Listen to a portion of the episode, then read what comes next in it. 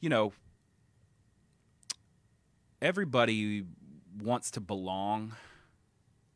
Everybody wants to feel like they belong and they're they're accepted. And at different points, we all join groups. Uh, we cheer for teams.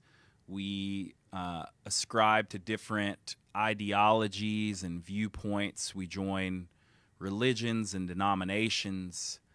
Uh, we uh, dress certain ways and speak certain ways and uh, make various choices to try to belong. And um, I wonder why it just doesn't seem to work that often.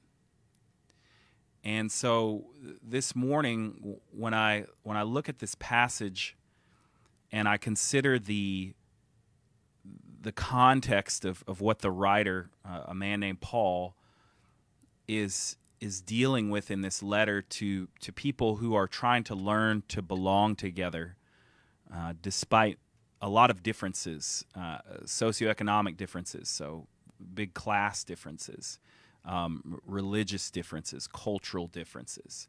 He, he, he, he's writing this letter to, to help find unity amongst all these things in Christ. And, and, and when I when I think about that context, I wonder if there's if there's hope for us here, and I think that there is, to find a greater unity within our church body, but also in this culture that we live in right now that's that's so incredibly divided. And um, you know when I when I think about this on on a personal level, I think about how many movies this is the crux of. Uh, this sense of, of belonging to something. And not too long ago, I introduced my son to a classic film that some of you may have seen. I'd like to, I'd like to know if you have in the uh, in the comments. Uh, the movie Sandlot, or maybe it's The Sandlot. Uh, it's a it's a movie about baseball, but it, but it's really a movie about belonging. This this little kid, uh, his last name's Smalls, which is which is a metaphor for how he feels a lot of the time. He moves into a new town, and I think it's in like the 60s or so. He moves into this new town, and his dad died when he was young, and he's got a stepdad, and um, he's trying to fit in in this neighborhood. In they move in the summer, so he's not in school, uh, and he he's trying to find kids to play with, and and all the kids that he knows, they all play baseball and he doesn't. He has no idea how to play baseball. The only baseball cap he has has this ridiculously long bill. I've never even seen a baseball cap like this in real life except for on like caricature drawings. And he's got like a toy glove that's made out of plastic. But he wants so bad to fit in and to belong with this new group of kids because he doesn't feel like he belongs at home with his stepdad and he's moved into this new town is to try to play baseball and to pretend like he he looks like he knows how to play baseball. He's like trying to hit his mitts and everything, and he goes out and he convinces the kids to let him play, and the fly ball comes to him, and he tries to grab it, busts through his glove and hits him in the eye, and uh, all the kids laugh at him, and explodes his glove, and uh, and he runs away, and he's crying, and um, but then but then his neighbor, Benny Rodriguez, comes to him, gives him a glove, says, "Hey man, let's let's try again." And he goes out there and he sets him up to be able to catch a fly ball, and he starts belonging to this uh, this group of kids playing baseball. And it's a really touching story of friendship and belonging, and it it, it, was a great thing to get to share that memory with with my with my kids of, of seeing that film and all, all the fun with it. And uh, I wonder how many of us can remember a time or a situation where we felt that sense of belonging that Smalls eventually does with that group. Uh, if you think about it, if think if think hard about it, and as you think about it, you might actually realize that it's easier to think about all of the times where you didn't feel like you belong and all the ways you don't feel like you belong. At least that that's true of me and true of true of a lot of people that I know when they're when they're able to kind of face the the reality of of the situation. That there seems to be a lot more times and spaces and places where I've felt like I don't quite belong or like I'm constantly trying to convince people that I do belong. But as I sat and thought about this, uh, there was a memory that came up from childhood for me when I was about 13 and had recently moved here to, to, to Memphis. Actually, it was in Cordova. And I, I really didn't feel like I belonged. I didn't feel like I belonged in my neighborhood. I didn't feel like I belonged in my school, sometimes not even in my family. And um, that's not to uh, say anything negative about my family. Just that's just how I felt. And one day I was walking along and I looked uh, towards this house that was several houses down from me, and as far as I knew, no kids lived there. But this this hot summer day, I looked and I saw this kid named Chris Stark. Uh, I later learned his name, uh, sitting in his open garage in a lawn chair, holding a rifle BB gun in his lap. And uh, I was like, "What is this kid doing?" And turns out uh, me and me and Chris, we became fast friends. His dad had moved uh, a few houses down from us, and he lived with his mom in Detroit most of the time. But during the summer, he had just started coming to stay with his dad.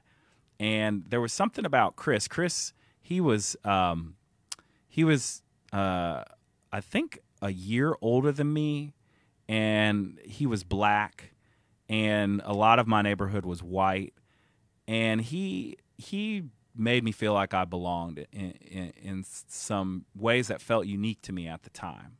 Like he was aware. Uh, he called me high yellow. He was aware of my skin color, and uh, he was aware of kind of the dynamic uh, of me being a biracial kid. And yet he like would fully embrace me. He taught me a lot of things about black culture, and I just I just felt like comfortable with him.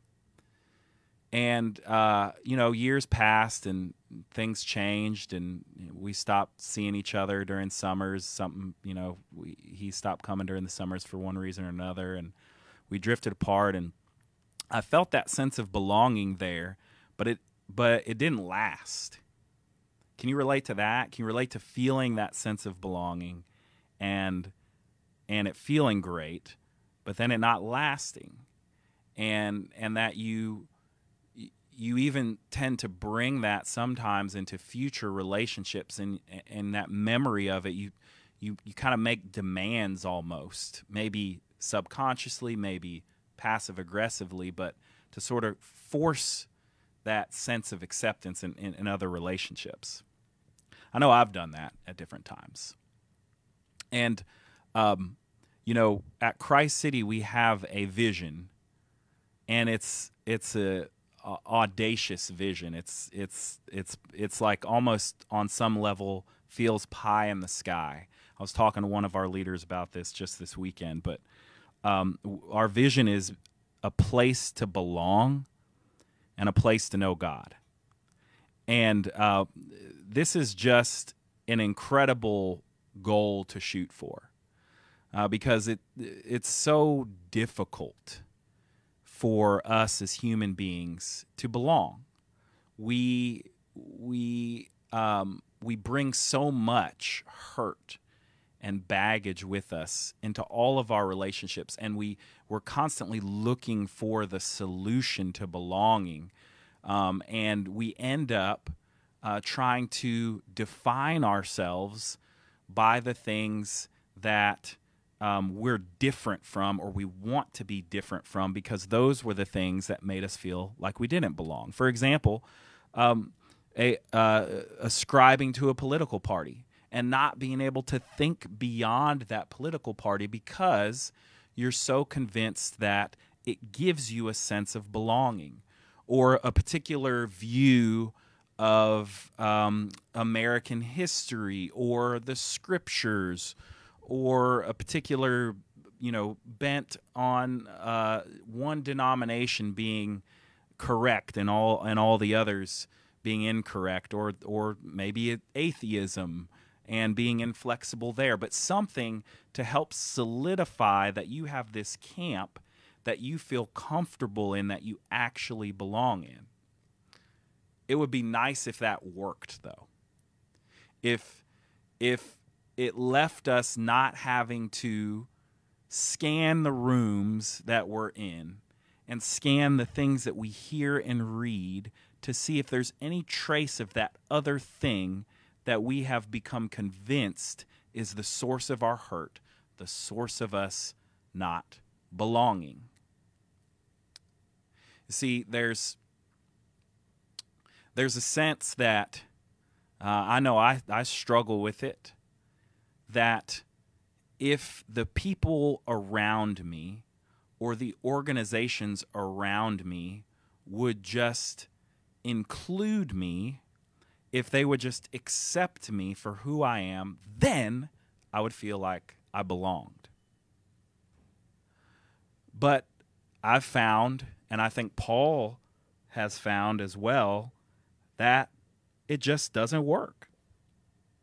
That you you never get so secure and so safe in whatever you've found that sense of belonging or whatever you have said I've got to keep away from me because it takes away my sense of belonging.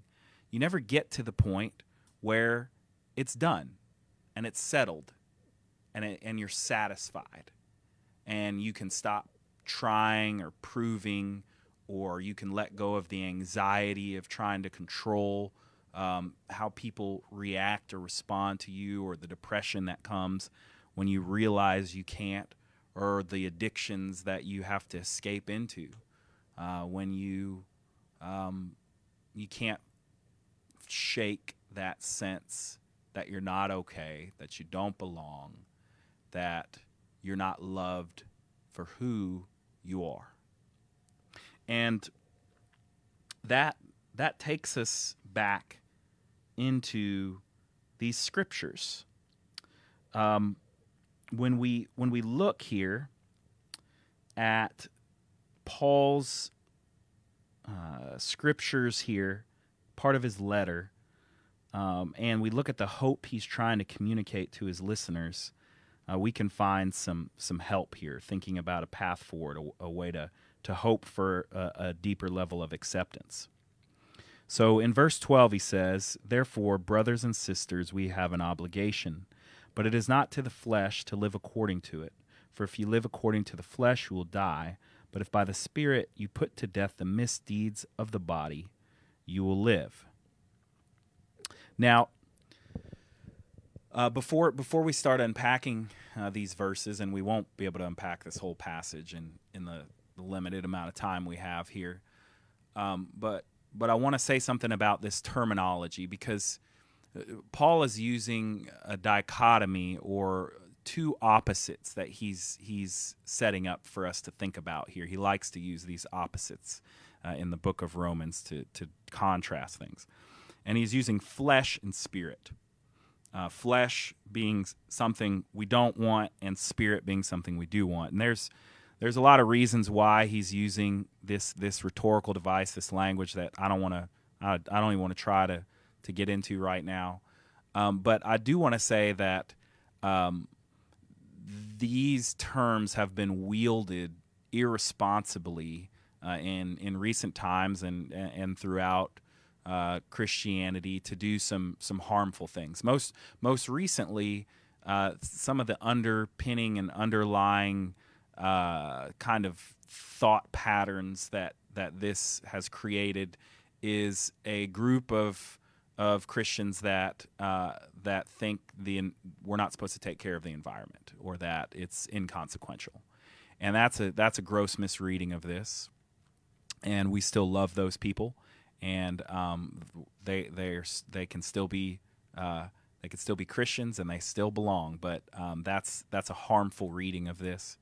And another has been this kind of emphasis on the that that Christians are supposed to save souls and not worry about um, people's livelihoods, their living situations, and things like that. And and I, I, don't think that that's at all what, what Paul is doing here. And uh, as we unpack it, I think I think you'll agree.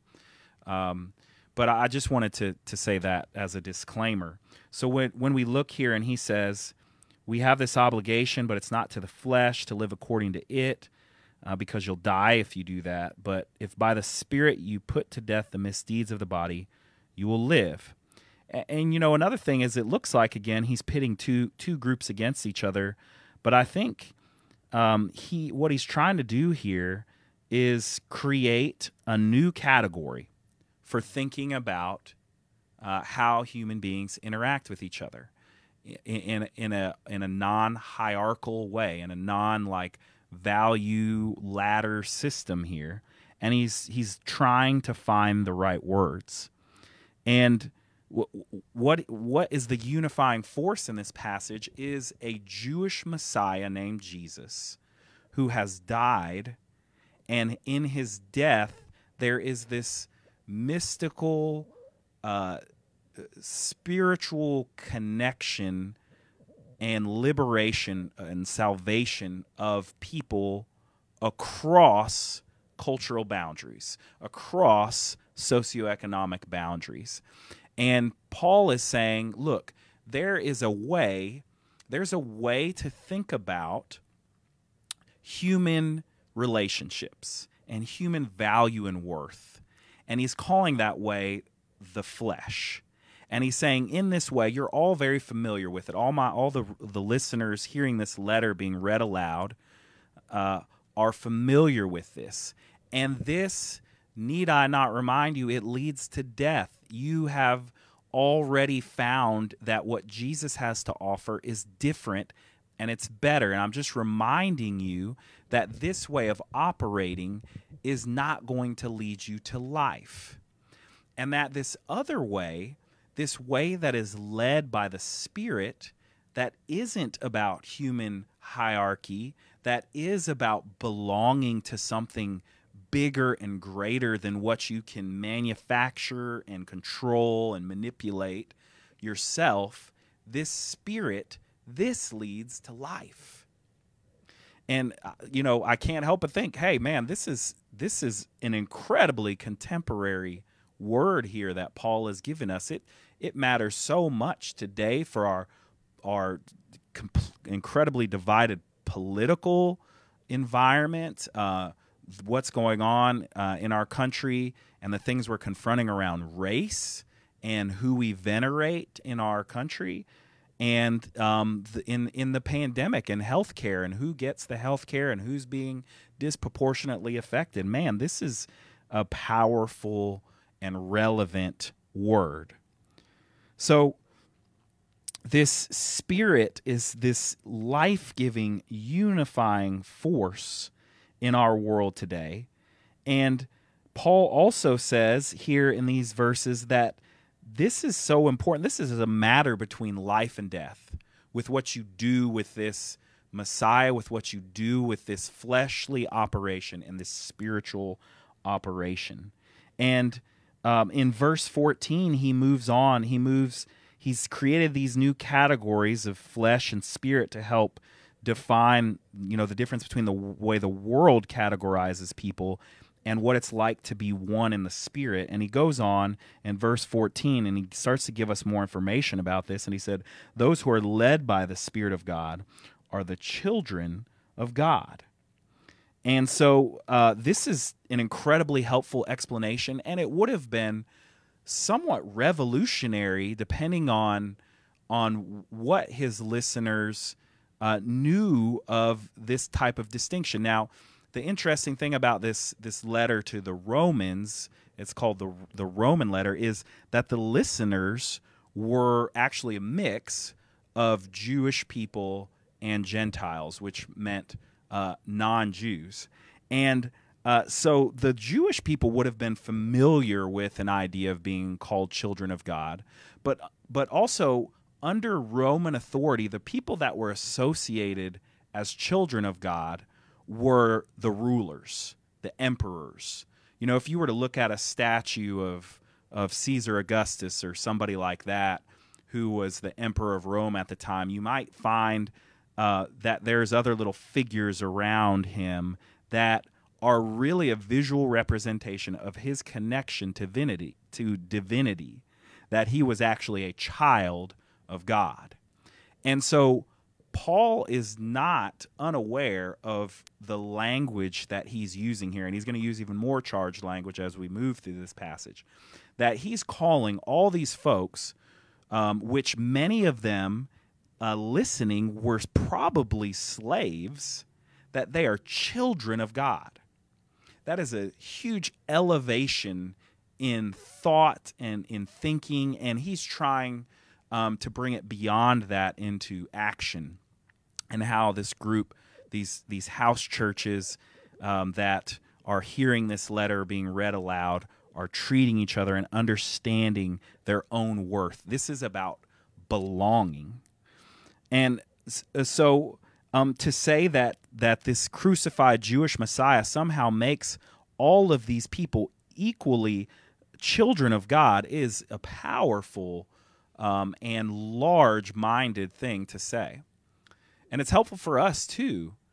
Uh, but at the same time, and Paul recognizes this because he elaborates further, uh, it, it's not enough. I mean, for us, we we we know um, whether we're whether we're parents or whether we are children of parents or caregivers, uh, that uh, our parents and we are imperfect.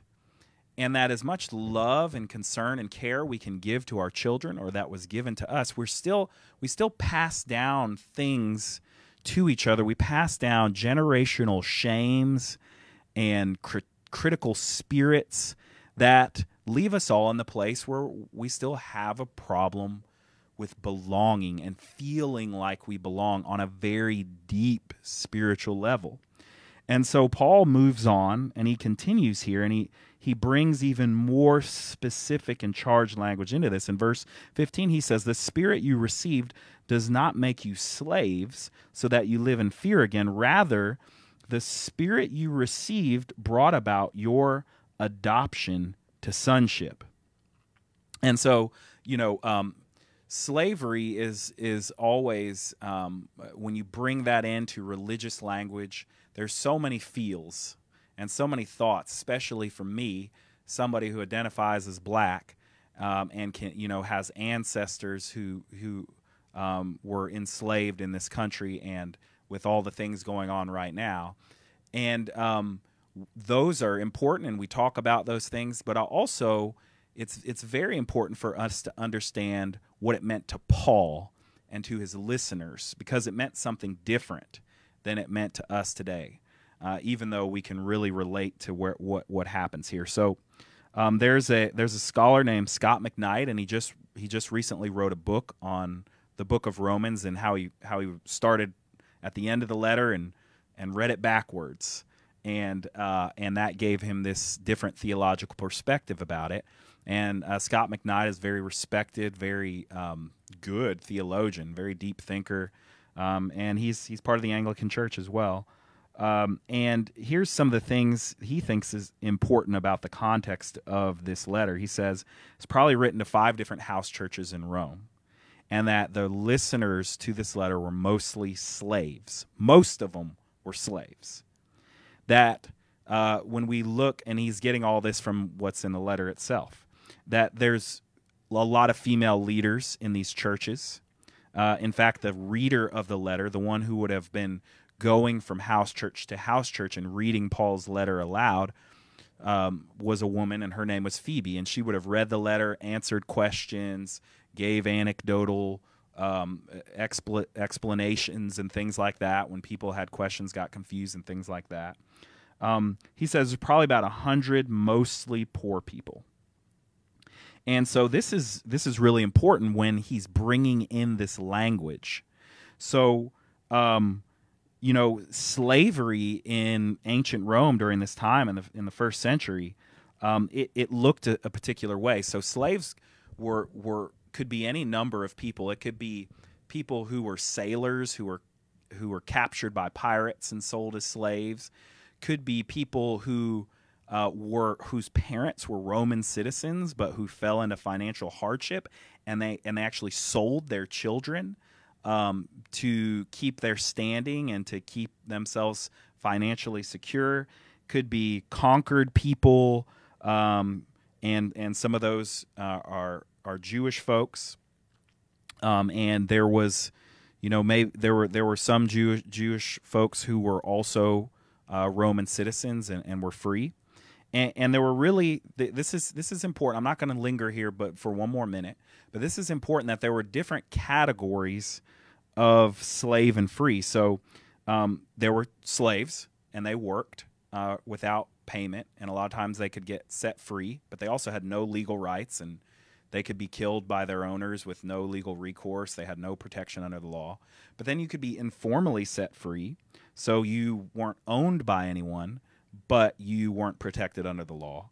And then there was formally freed people, and the formally freed people could experience this thing called adoption. And um, the main purpose in Roman culture for adoption was not not like what it is today, at least on on the surface. It was um, if you didn't have a male heir to inherit uh, your land, your standing as a noble or a Roman citizen, you could adopt, and it didn't matter if they were a kid or grown, or even if they were older than you uh, or not, or younger than you or not. You could adopt a male who had qualities that you wanted for your family um, in order to um, maintain your status. But the hearers of this letter, just imagine there's freed people, there's slaves, there's Jews, and there's Gentiles. And what they're hearing Paul say is he's saying there is a spiritual transformation that is taking place in this community under Jesus because because he says that the spirit you receive does not make you slaves so that you live in fear again rather the spirit you received brought about your adoption to sonship. So he's telling this group these groups of mostly slaves that in the eyes of God and in your community the church community that you are in you have all the rights and legal standings of somebody that is in the highest socio uh, economic uh, hierarchical ladder in the society that you live in that you are a child of God, that you have the full rights and privileges of all that humanity has to offer. This, uh, this would have been uncomfortable in that room because there would have been people that say, Man, I worked hard to earn my freedom. Uh, I paid a lot of money to become a Roman citizen once I was in informally free, or do you know my bloodline, sir? Do you realize like what a big deal my family is? And you're saying that this slave is the same as me?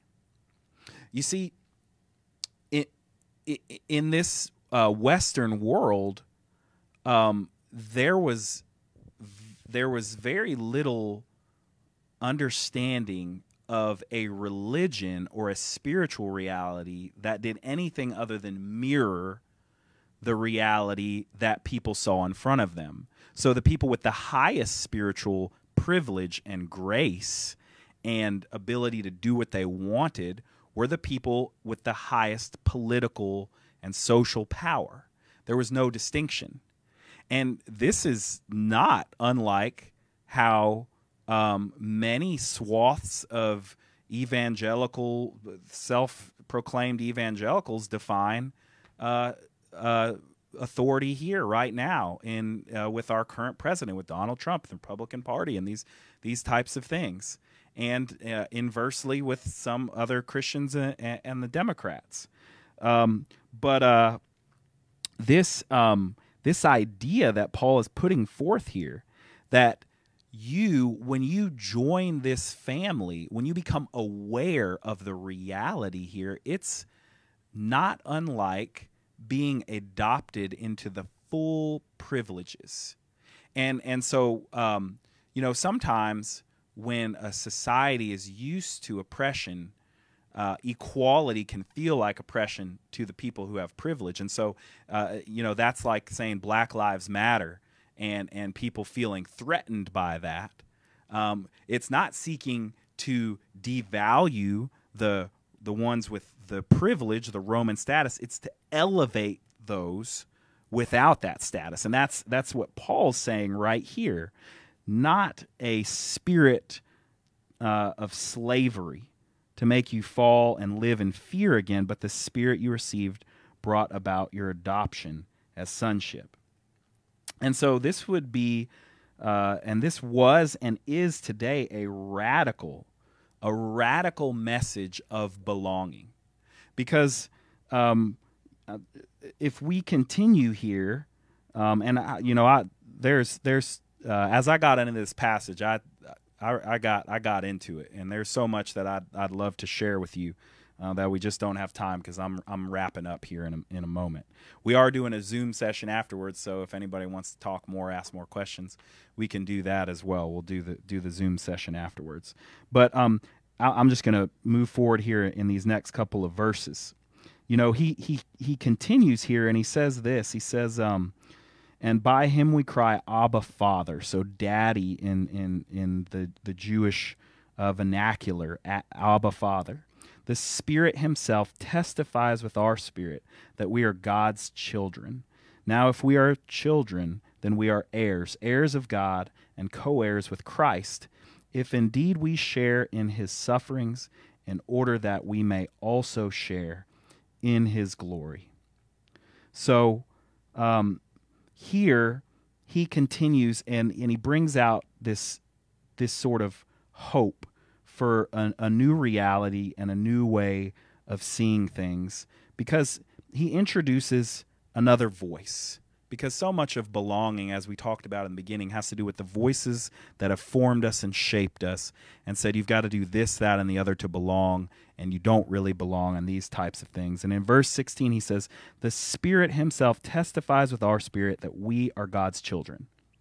So, not only is he encouraging and saying we have an obligation to treat each other this way uh, in the first verse there, 12, he is also saying you have an opportunity to hear from a greater spirit that can testify to this reality within you. And that that's a hopeful thing.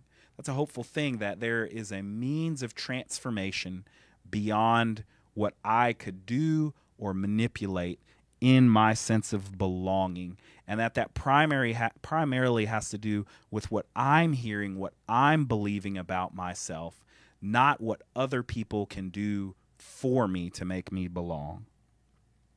So it's a it's a push and pull and there's a suffering that he talks about throughout this passage and also a hope a hope for a deeper sense of belonging that that Paul is writing uh, towards here and wants his listeners to understand and so I'll just I'll just finish finish up here uh, reading the last couple of verses uh, because as he's talking about this adoption, this sonship, and and how it's a present reality, but also something that we we're looking forward to fully being able to embrace and understand and live out of. He says, "For in this hope we were saved." But hope that is seen is no hope at all. For who hopes for what they already have? But if we hope for what we do not yet have, we wait patiently for it. So my friend Chris, he, he couldn't make me belong. He couldn't he couldn't leave me with that forever, even though it was an important contribution. And Christ City, we have this vision to be able to belong, um, but we're not. There's no way we're going to make that happen uh, completely and fully. And um, we, it's a vision that we'll be striving for and hoping and longing for, as Paul says here. Um, it must be revealed in us, testified t- to us through the Spirit of God. And in the midst of that, we struggle to try to see it happen more and more as a prophetic testimony, as a community that uh, testifies to the workings of God in this world. So, um, thank you guys. I know we went a little longer uh, today with um, our uh, important time with Rachel and the all the announcements and and the sermon. I hope that you were able to stay uh, with us and that you felt uh, some nourishment and some spark of of um, desire to explore this issue of belonging in the scriptures more and and and ask for help um, to uh, move towards uh, this type of reality. And we love you, Christ City. Hope to see uh, many of you on the Zoom discussion uh, afterwards and get a chance to visit visit with each other. And um, until until next time, and until we can see one another again face to face, uh, this is Jamin Carter signing off.